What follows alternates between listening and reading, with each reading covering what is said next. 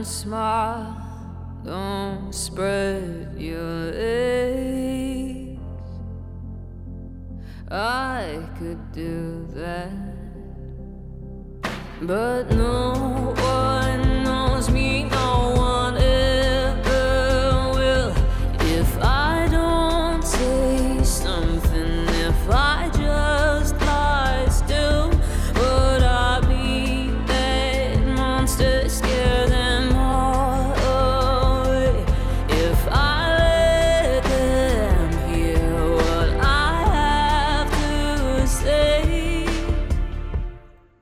سلام من حدیث هستم به سومین قسمت از فمینیسم آکادمی خوش اومدین فمینیسم آکادمی پادکستی برای درک و بررسی تاریخ جنبش زنان از پیش از واژه فمینیسم تا عصر حاضره این قسمت تقدیم میشه به رومینا، فاطمه و هزاران قربانی زنکشی ناموسی که میلشان به زندگی با سیاهی خاموش شد. I can't keep quiet.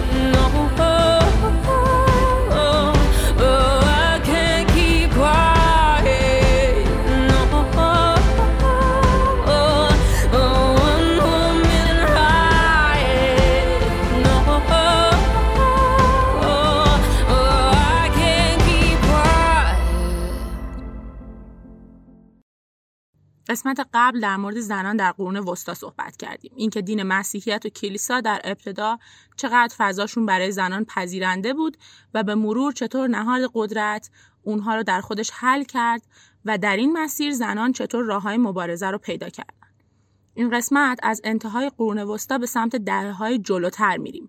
از تلاش زنان برای رهایی از جهل میگیم تلاش برای به چالش کشیدن نقشهایی که مرد سالاری براشون تعریف کرده بود و همچنان دنبال جواب این سوال هستیم که آیا فمینیست ها قبل از فمینیسم وجود داشتند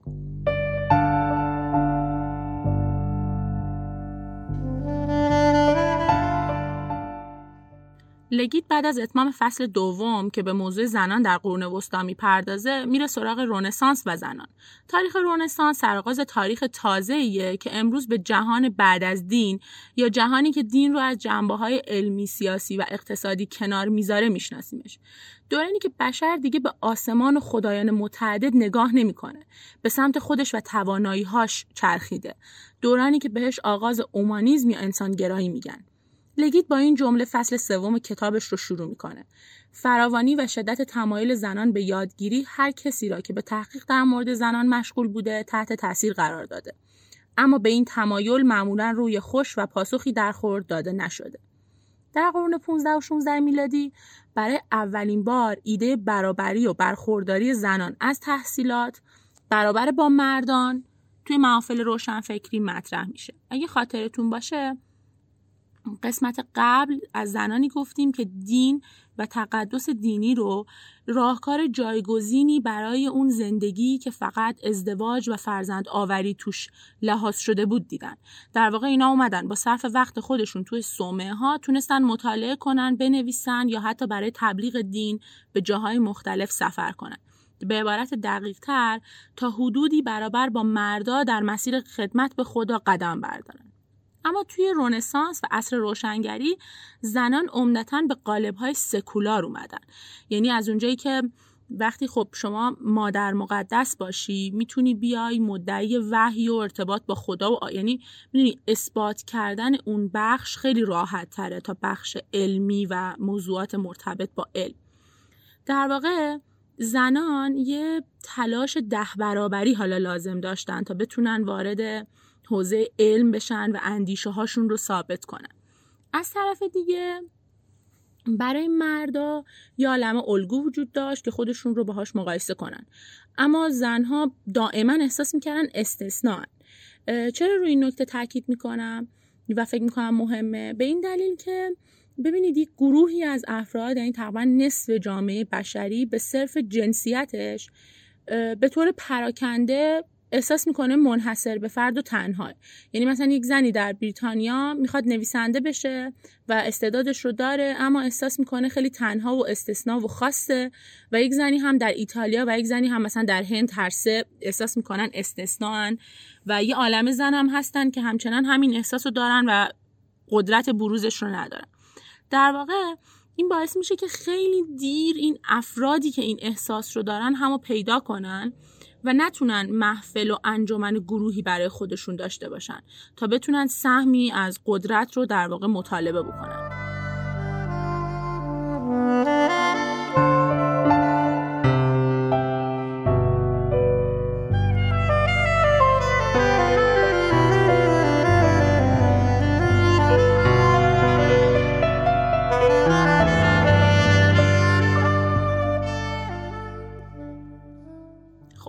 اینطوری پیش بریم که توی قرن 15 و 16 زنان به واسطه اندیشه روشنگرانه و در واقع انسانگرایانه ای که به دین دیگه اون اهمیت سابق رو نمی‌داد ولی فرهنگ و علم براش ارزش بود به نظر می‌رسید که یک راههایی داره باز میشه تا زنها بتونن تحصیل کنن. دیویس سال قبل از این دورانی که ما داریم در موردش حرف می‌زنیم دانشگاه ها شکل می‌گیرن ولی فقط مختص مردان. و به ندرت در عصر در واقع روشنگری مؤسسه های آلمانی ایتالیایی پیدا میشن که به طور خاص اجازه ورود زنها رو میدن یا بهشون مدرک میدن. اینجا چه اتفاقی میفته؟ دیویس سال از تأسیس دانشگاه و شروع علم گذشته حالا دیگه دوران روشنگری علم داره جون تازه‌ای می‌گیره و زنها هیچ وقت امکان ورود به این دانشگاه ها رو نداشتن. حالا دیگه اون اندیشه های دینی و مادر روحانی شدن هم که ارزش نیست. پس در نتیجه دستاوردهای قبلی زنان در مقابل مردان تحصیل کرده که اجازه ورود به دانشگاه دارن اصلا به چشم نمیاد مهم نیست و از این ورم امکان ورود برای زنها به این محافل علمی و دانشگاهی نیست. یه جورایی انگار زنها توی عصر روشنگری گیم اوور میشن. خب چیکار می‌کنن؟ زنها بعد دنبال چه راهکاری باشن در این دوران طلایی روشنگری؟ اینکه اصلا میگیم بحث تحصیل زنها در این دوران باز شده و به نظر می‌رسه دارن یک حقوقی رو به دست میارن منظورمون چیه؟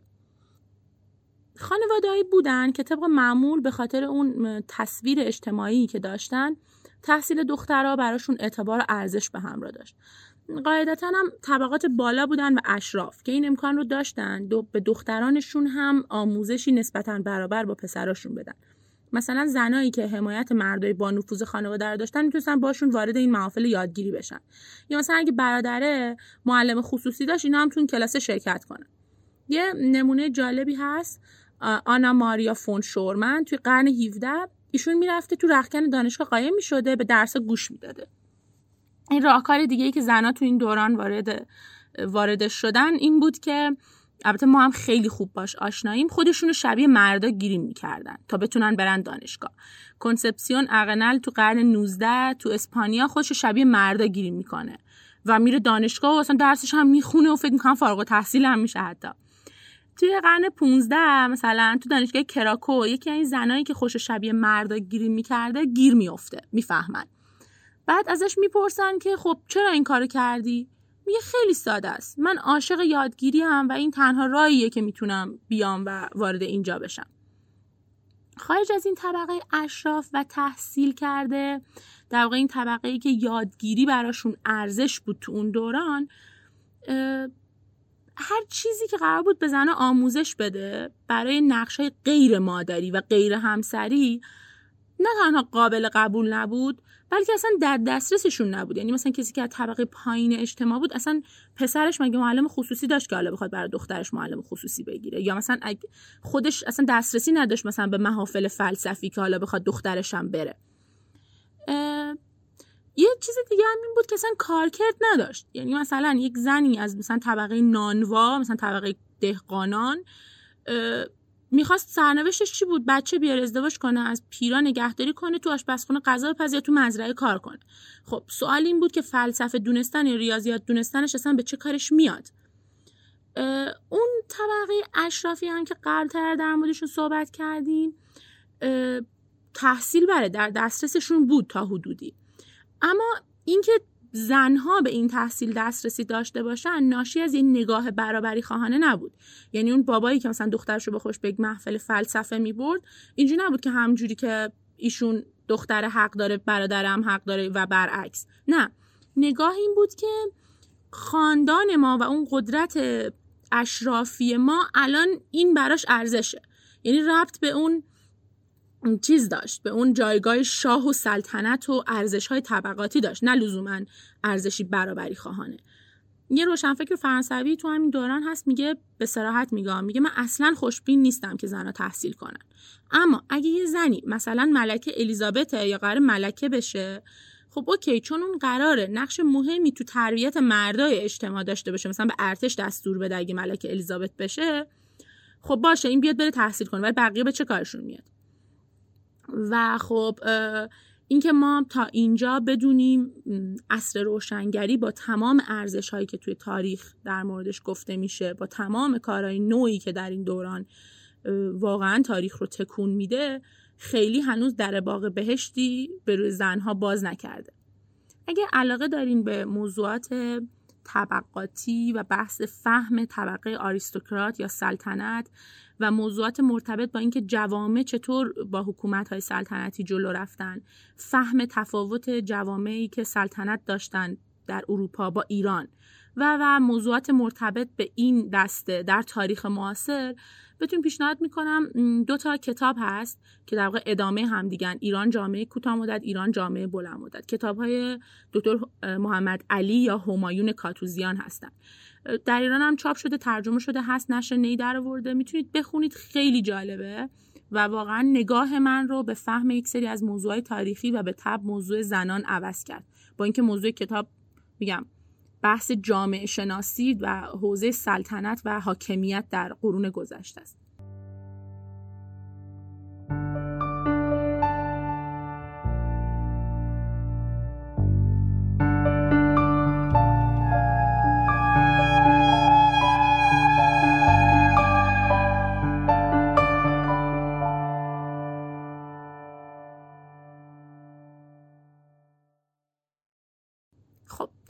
ما یه نمای کلی داریم. از آنچه که در دوران رنسانس به عنوان تحصیل برای زنان ازش حرف می‌زنیم.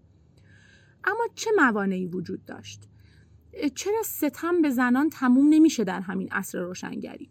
مگه ما نمی‌خونیم که عصر روشنگری عصر شک و پرسش و مطالبه گریه عصریه که بشر همه چی رو متحول می‌کنه. فلسفه تغییر می‌کنه نگاه به دین تغییر می‌کنه ریاضیات نجوم علم مدرن پایه‌گذاری میشه.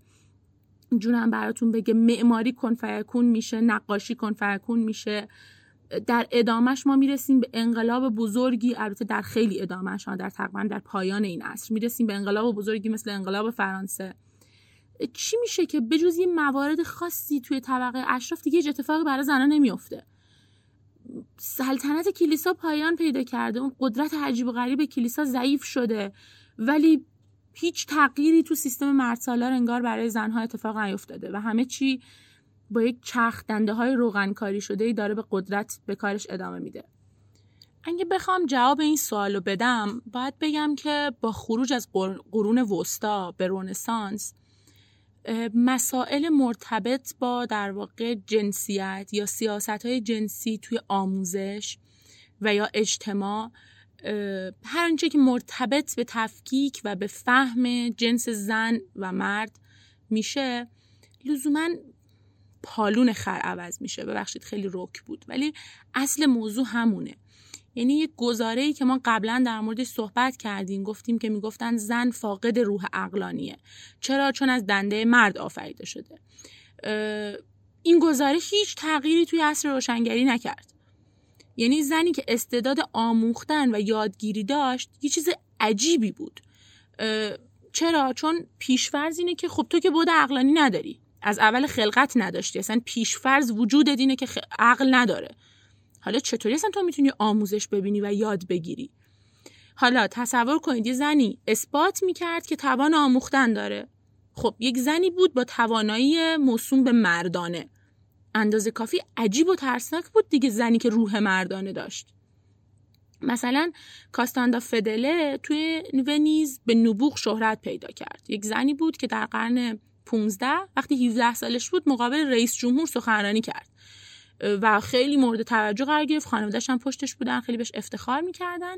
اما می‌گفتن این روح مردانه ایه که حالا بر اثر یه اشتباهی تو جسم زنانه حلول کرده. از اون طرف هم ما قبلا از یک سنت یهودی مسیحی صحبت کردیم که نگاه مثبتی به زنان و آموزش اونها نداشت. اساسا سنت یهودی معتقده که مردان باید یاد بگیرن و به پسرانشون یاد بدن چی رو؟ کتاب تورات رو. مرد یهودی که به دخترش تورات رو آموزش بده مورد نکوهش جامعه است. چرا؟ برای اینکه خب این که بود عقلانی نداره. این که نمی‌فهمه. حالا تو بیا کتاب خدا رو بهش یاد بده بعد این بد بفهمه مبتزل بکنه کتاب خدا رو. یا در مسیحیت یه شخصی هست به اسم پل قدیس که خیلی رسالش معروفه. یعنی کتاب دوم مثلا مسیحی ها حساب میشه. میگه که اجازه دهید زنان در سکوت و اطاعت کامل باشند. من تحمل ندارم. زنی آموزش ببیند و بخواهد مردی را آموزش بدهد. از این طریق هم به اون مسلط بشه. بلکه زن باید ساکت باشه. یعنی اینو به وضوح و به سراحت میگه.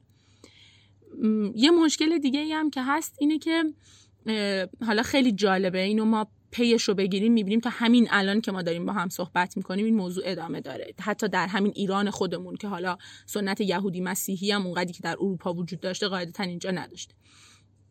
میگه که فعالیت و سخن زن اساسا به گناه و امیال جنسی ارتباط داره. چرا؟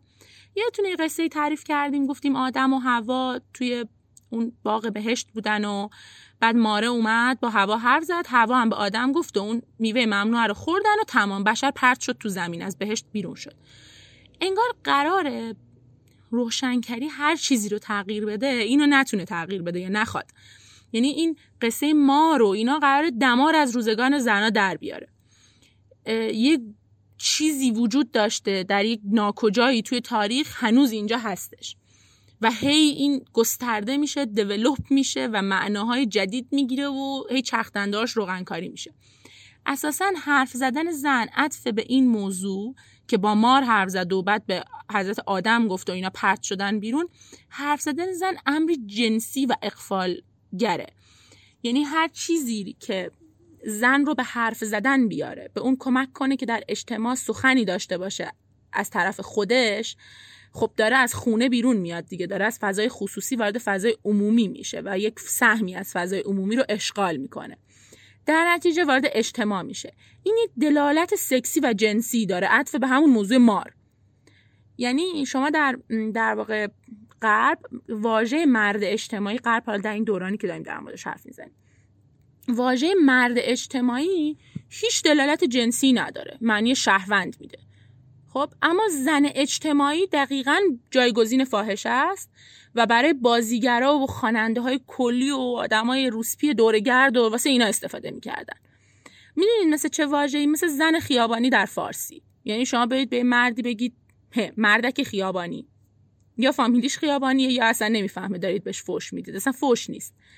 ولی توی فارسی شما به, به زن بگی زنک خیابونی زن خیابونی. مثلا پیشفرض فوشه حتی اگه طرف اعتقاد نداشته باشه به این تقسیم بندی ها یا به این مسائل و اینا موضوع فوشه دقیقا اینا همش عطف به اون مسئله. یکم بالاتر گفتیم فون شورمن می‌رفت تو رخکن تا به کلاسای دانشگاه گوش بده. این خانم اومد تو قرن 17 یه کتاب نوشت با عنوان دفاع از آموزش دختران. خب خیلی خوبه دیگه. یه زنی تو قرن 17 هم آموزش دیده هم نوشته. در در واقع در نکوهش مرد سالاری احتمالا نوشته که داره از آموزش دخترها دفاع می‌کنه دیگه. اما جالبه بدونیم نمی‌دونم یه چند صد میلیون بار تو کتابش اطمینان میده که باکره است و از عرفای اجتماعی تعدی نکرده. اینکه تحصیل کرده است می‌نویسه و نوشتهاش رو بقیه می‌خونن باعث زیر پا گذاشتن پاک دامنیش نمیشه. یعنی می‌بینید انقدر اون موضوع زنی که یک صدایی داره زنی که حرف می‌زنه زنی که می‌فهمه و می‌نویسه عطف به موضوع میل جنسی افسار گسیختگی جنسی که یک کسی مثل شورمن این میلیون بار بعد این اطمینان رو بده که ببینید نترسید تا اینکه من دارم می‌نویسم به معنی این نیست که آزادی جنسی دارم.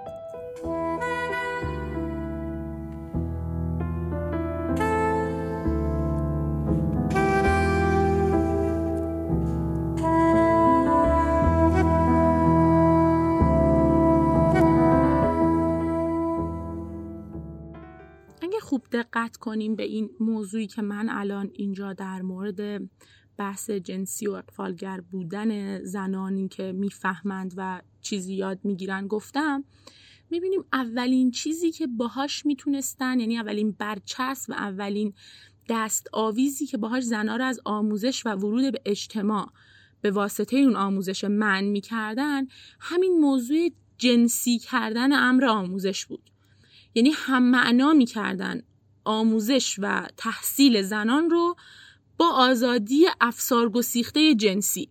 یه مغلطی به قدمت تاریخ یعنی یه مغلطه واقعیه. دیدین که تهش هم برمیگرده به اون موضوع مار و اینا. اما برای اینکه بتونیم این سالای قرن 16 تا 19 رو یعنی تا ابتدای 19 رو بررسی کنیم کتاب اونقدر اینجا منسجم نیست. هی میره برمیگرده تقسیم بندی های مختلف می‌کنه بعضی چیزها رو چند بار میگه. من میام چند تا زن و موانع و سبک زندگیشون رو توضیح میدم تا بتونیم به یه جمعبندی کامل از این دوران روشنگری و وضعیت زنان در دوران روشنگری با محوریت در واقع آموزش و تحصیل اونها برسیم که بعد بتونیم بریم از اپیزودهای دیگه دیگه کم کم قل بخوریم توی قرن 19 و سالهای جذابتر. مارگارت مور روپر مثلا 1544 فرضش کنید دختر توماس مور معروف بود.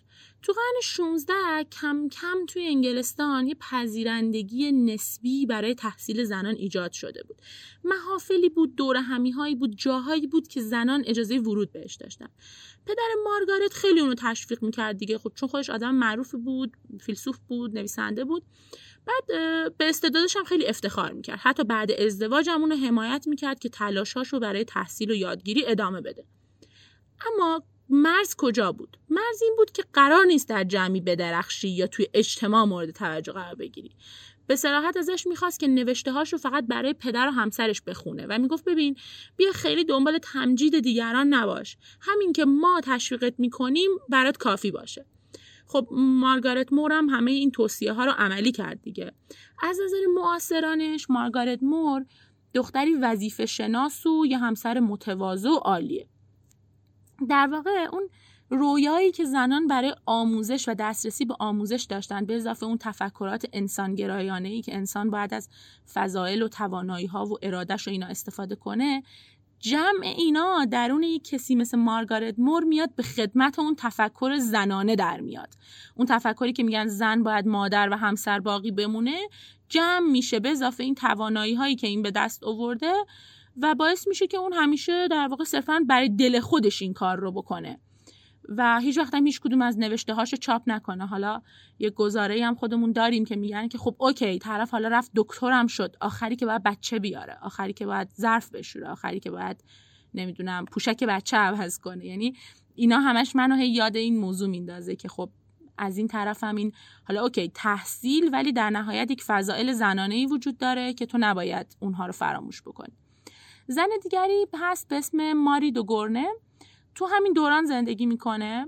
برخلاف مارگارت خیلی میل داره که نوشته هاشو چاپ کنه. اساسا دوست داره دیده بشه حضور اجتماعی داشته باشه و خیلی برای این موضوع تلاش می‌کنه. گفتیم معاصران مارگارت چقدر دوستش داشتن و مورد تاییدش در واقع قرار می‌دادن اما ماری دوگورنه به شدت بهش ناسزا میگن مورد حتاکی قرارش میدن بهش برچسبای بد و عجیب غریب می‌زنن. پدرش میمیره کمی قبل از اینکه این 25 ساله بشه و یک مقداری بدهی خانواده خانوادگی باقی میمونه براشون. این تو 26 سالگی تصمیم می‌گیره که ازدواج نکنه و از طریق دانشی که داره پول در بیاره خرج خانواده رو بده و بدهی هم به عهده می‌گیره و اینطوری. و خیلی جالبه. در پی این تلاشایی که این برای دیده شدن و نویسنده شدن و اینا می‌کرده خیلی به سبک زندگیش حمله می‌شده. حتی اینکه مثلا پدر نداشته و خانواده به اون معنایی که مثلا حالا حتما با یه بابای معروفی باشه یه سری یه خانواده اشرافی نداشته دائم بهش حمله می‌شده و گفتن اصلا نامتعارفه و بده و نامناسبه. میاد کتابی می نویسه به اسم در مصیبت بانوان. چند تا جمله کتابش رو اینجا براتون می‌خونم. اون خطاب به مردم میگه که پس خوش باشید که عقل و دانش براتون جرم نیست و تنها مرد بودن به شما این امکان رو میده که به هر چیزی که دوست دارید فکر کنید و هر کاری که می‌خواید انجام بدید همین باعث میشه که هر چی که شما بگید راست به نظر بیاد و دیگران اونو باور کنن و به شما گوش بدن. اگه از یه مردی سی تا حماقت سر بزنه بازم به دلیل مرد بودنش بهش پاداش میدن. یا یه جای دیگه کتابش میگه وقتی یه زن حرف می‌زنه این خیلی مهمه. وقتی زن حرف می‌زنه یا وارد یه بحثی میشه بهش این نگاه قیم معابانه بالا به پایین دارن و با یه تمسخر و حرکت سر و اینجورا میگن اوکی دیگه حالا یه زنه داره یه چیزی میگه. اینو داشته باشین بعد برمیگردیم دوباره بهش. خلاصه که خانم گورنه برخلاف مارگارت مور حسابی از اینکه نوشته هاش عمومی بشه دفاع می‌کنه و چون این خانواده معروفی هم مثل مارگارت نداشته اساسی دهنش رو سرویس می‌کنن دیگه. خیلی رنج می‌کشه تو زندگیش. آنا ماریا فون شورمن که گفتیم قایم می‌شد تو رخکن عجوبه ایه میگم چرا. عبری و عربی و کلدانی و سریانی و یونانی و ترکی و لاتین و فرانسوی و ایتالیایی و اسپانیایی و آلمانی و فلاندی رو مسلط بوده به طور کامل. و اونقدر در بحث زبانشناسی جلو میره که واسه زبان اتیوپی هم یه دستور زبان می‌نویسه. اما ایشون عاقبتش به کجا می‌رسه؟ مطالعاش رو رها می‌کنه و میره به یه فرقه مذهبی میپیونده برای ادامه زندگیش. یعنی انقدر فشارهایی که به زنان روشنفکر تو این دوره میومده بیش از حد توانشون بوده و انقدر اینا باید برای اثبات و نشون دادن خودشون و توانایی هاشون تلاش می‌کردن که دیگه از پادر میومدن و مثل اون زنای قرون وسطا یعنی ما وقتی میریم سراغ زنای قرون وسطا میریم اکثرنشون از شدت ماندن تو صومعه و محدود بودن زندگیشون بیماری های روانتنی می‌گیرن و همه با بیماری از دنیا میرن. زنای عصر روشنگری هم زنهایی مثل شورمن اکثرا دچار یأس و سرخوردگی شدید میشن و معمولا هم تو کنج عزلت زندگیشون تموم میشه. شخصی هست به اسم سور جورنا که در واقع مکزیکیه اما به عنوان اولین فمینیست آمریکایی ازش یاد می‌کنن. تو قرن 17 زندگی می‌کرده. این نکته در مورد قرن 17 بگم تفاوتش با بقیه سالهایی که داریم بررسی می‌کنیم اینه که کاتولیک و پروتستان ها در این دوران دوباره مورد توجه قرار می‌گیرن. یک اصلاحات دینی میشه و اون انسانگرایی اونجوری دیگه تو اوج نیست. یه کوچولو میاد پایین و یه ذره فضای دین دوباره مطرح میشه. زنای نامدار و زنای تلاشگر این دوره خب متجددتر بودن از زنان در واقع قرون وسطا. ولی همچنان جذب کلیسا و دین میشن. بهتره بگیم هنوز راه کلیسا و دین بازتر از راه دانشگاه برای زنان. جورنا تو 17 سالگی چون خانواده ثروتمندی نداره تقریبا می‌تونیم بگیم خیلی خانواده چیزی نداشته گفتیم برای ورود به سومه در واقع جهاز لازم داشتن یه چیزی شبیه به جهیزیه با هم می‌دادن تا بتونن یه پولی ورودی. یه خانواده ثروتمندی پیدا میشن این مبلغ رو بهش میدن که بتونه بره سومه و مسیر دین رو در پیش بگیره. اما به خاطر همون اصلاحات دینی و همون نگاهی که این یه ذره متجددتر از زنان اون دوران قبل خودش بوده اونجوری عزلت نشین و در واقع محدود به سومه نمیشه. میره رفت آمداش رو داره شعر می‌نویسه ارتباطات اجتماعیش رو تا حدود زیادی حفظ می‌کنه.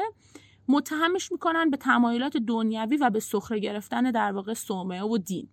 یه کشیشی میاد از این اعتراف می‌گیره که حالا اینو به مجازات در واقع کافی برسونه. این در جوابش میگه که شما حق ندارید آزادی که خدا به من داده رو سلب کنید.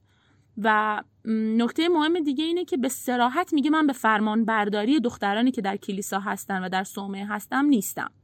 یعنی اونا خیلی فرمان بردارن من اصلا قرار نیست به فرمان برداری دختران سومه باشم. و خیلی جدی میاد از حق آموزش زنها دفاع می‌کنه و به سراحت میگه زنها بود اقلانی دارن و شما باید بپذیرین. یعنی دین باید بپذیره که زنها قوه عقل و قوه فاهمه دارن. اما تحت فشار تلاش ها و در واقع مطالبات زیادی که این زن داره این خب خیلی بهش فشار میاد دیگه. یعنی شما فکر کنید هر چی طرف بیشتر تلاش می‌کنه در این حالم تحت فشار دیگه.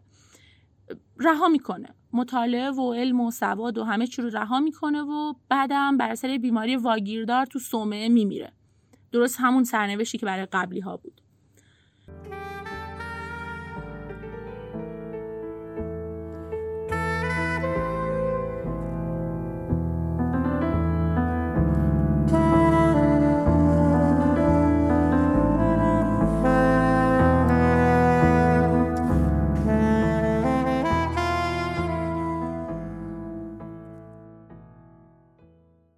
جوراب آبیام یه انجمن علمی ادبی بودن که مهمن توی این موضوعی که داریم حرف می‌زنیم. اینا تو قواخر قرن 18 تو انگلستان بودن. این انجمن مشابه فضایی بوده که اون زمان توی فرانسه و آلمان بوده. در واقع فرانسه و آلمان و اینا یه ذره زودتر از انگلستان یک فضای نسبتا پذیرنده برای ورود زنان به این محافل ایجاد کردن. محافل سکولار ادبی علمی. در واقع می‌تونیم بگیم فرانسه آلمان و اینا ایتالیا اینا بهتر عمل کردن تو اصل روشنگری در مورد زنان. و بریتانیا زن محافظ کارانه تر بود ولی مثلا انجمن جورابابیایی که از هموناست. این انجمن اول من یه چیز بامزه در مورد اسمش بگم چرا اسمشون جوراب آبیاست؟ خب زنهای اشراف و اساسا زنهای مورد قبول سیستم زنهایی بودن که خب آفتاب معتاب نیده بودن خیلی جایی نمی‌رفتن. تو همون فضای امارت و باغ و اون فضای تعریف شده در رفت آمد بودن. جوراب سفید ابریشمی و پشمی میپوشیدن جوراب سفید هم خب شما یه جابش بری پاره میشه کثیف میشه لک میشه. و جور نشان اشرافیت و پاک دامنی و آفتاب محتاب ندیدگی بود. جوراب آبی معنی این میده که اینا جای بیشتری میرن در حرکتن اجتماعی ترن. حالا بالاخره شما جوراب آبی یه لکم بشه شده. مثل جوراب سفید نیست. تفاوتش با مزگیش تو اینه به نظرم. خب یه خانمی بود به اسم الیزابت کارتر عضو این انجمن بود. عضو این انجمن جوراب آبیا بود. یه اعتراضی داشت که خیلی هم روش پافشاری می‌کرد. می‌گفت چرا وقتی زنها حرف می‌زنن جدی گرفته نمیشن؟ یادتونه بالاتر گفتیم ماری دو گرنه تو قرن 15 همین حرفو می‌زد؟ حالا فکر کنید 200 سال گذشته دوباره همون بحثه. کارتر الیزابت کارتر کتاب مهمی در مورد فلسفه ترجمه کرده بود. انقدر این زن نادیده گرفته شده بود و انقدر تحت فشار اجتماع بود که اصلا قصد نداشت انتشارش بده. دوست داشت زنان شبیه به خودش یا مثلا همین انجمن جوراب آبیا ازش حمایت کردن بهش پول دادن پشتیبانیش کردن تا کتابشو چاپ کنه. یعنی در واقع بهش اصرار کردن که باید کتاب تو چاپ کنی. یه آقای جانسونی هست که معاصر کارتره تو همین حوزه فعال یعنی می‌نویسه و مترجم و اینا. میگه همونطور که کارتر پودینگ خوب درست می‌کنه و دستمال ابریشمی بلده بدوزه بلد ترجمه هم بکنه. حالا باشه قبوله. در واقع اینقدر این نادیده گرفتن مهم نبودنه و تحقیر شدنه برای زنان تو قرن 18 بعد از اون همه آرمانای روشنگری ادامه داشت که وضع خیلی با قرن 16 و 15 فرقی نکرده بود و اعتراض کارتر همون مسئله بود همون اعتراضی بود که گورنه تو 200 سال قبل داشت. حالا کارتر وقتی کتابشو چاپ کرد تو سراسر اروپا سر و صدا شد در مورد کتابش و مورد توجه قرار گرفت. اما میگم این دلیل نمیشه که چیزی از اون فشار اجتماعی کم بشه و اون هر بار که یه کار چشمگیری می‌کرد تا مدت ها بعد خوش رو بازنشست می‌کرد و از دسترس خارج می‌شد و می‌رفت یه گوشه ای تا بعد بتونه دوباره تجدید قوا کنه و برگرده. یه زن دیگه به اسم الیزابت مونتاگیو هست که اونم همین وضع داشت. یعنی در واقع این فشارها و این قبول نشدن و دست رد خوردن به سینه زنها انقدر زیاده که این اصلا نهادینه میشه درون خود زنها و میپذیرن که بالاخره باید یه جایی حذف بشن و برن کنار. مونتاگیو یه کتابی در مورد شکسپیر می‌نویسه خیلی هم مورد توجه قرار می‌گیره. اما از شدت فشار و تلاش بیش از حدی که برای اثبات خودش و برای نشون دادن این کتابی که نوشته انجام میده می... توی نامه به یکی از دوستاش میگه ببین استعداد خارق شاید موجب بشه یه زنی تشویق بشه. اما هرگز باعث شادی اون نمیشه. زنی که صاحب استعداد یا توانایی باید همیشه برای جلب نظر همه دنیا تلاش کنه. همواره بابت امتیاز غیر عادیش یعنی اون استعداد و توانمندی و مثلا اون کتابی که نوشته همش باید بابتش عذرخواهی کنه. دائم باید بگه ببخشید که من این کار رو کردم. من عذر می‌خوام که این استعداد رو دارم.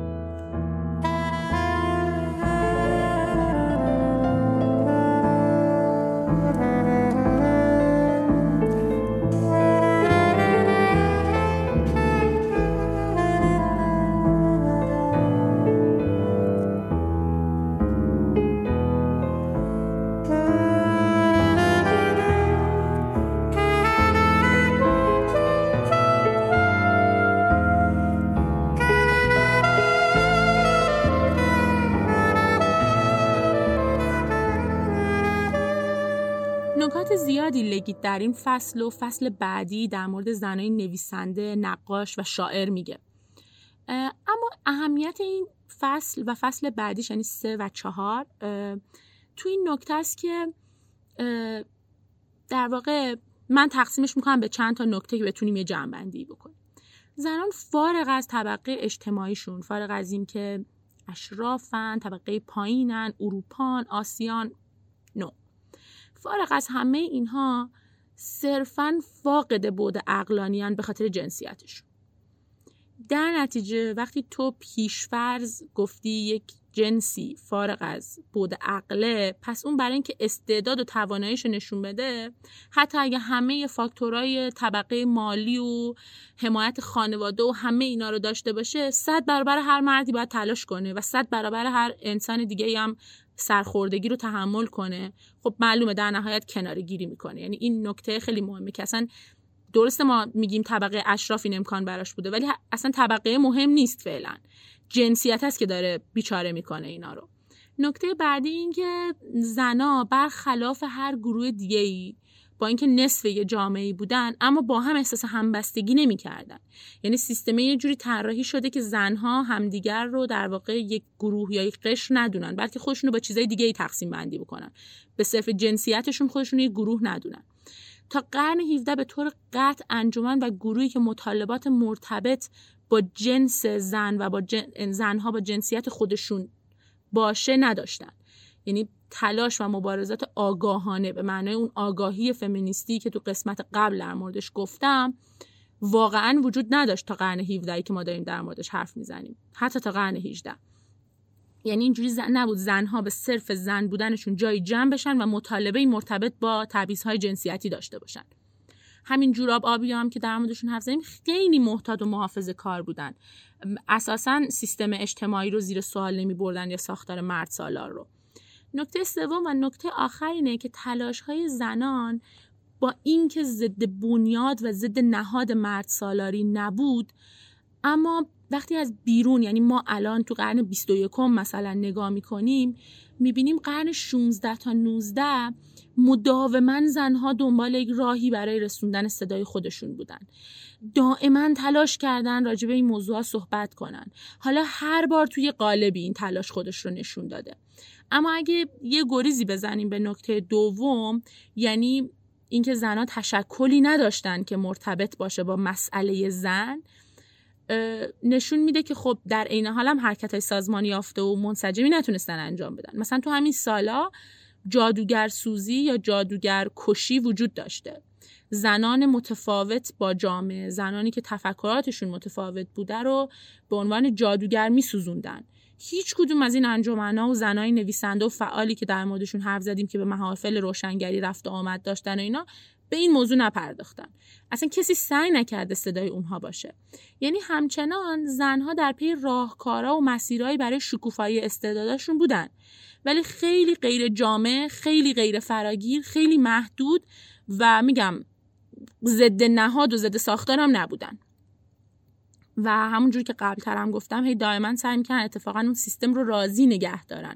که ببین درسته من تحصیل می‌کنم ولی خلاف تو نیستم. بر ضد تو نیستم. این تلاشه میگم غیر فراگیر و محدود بود و در جهت اتفاقا گاهنم حتی تقویت سیستم.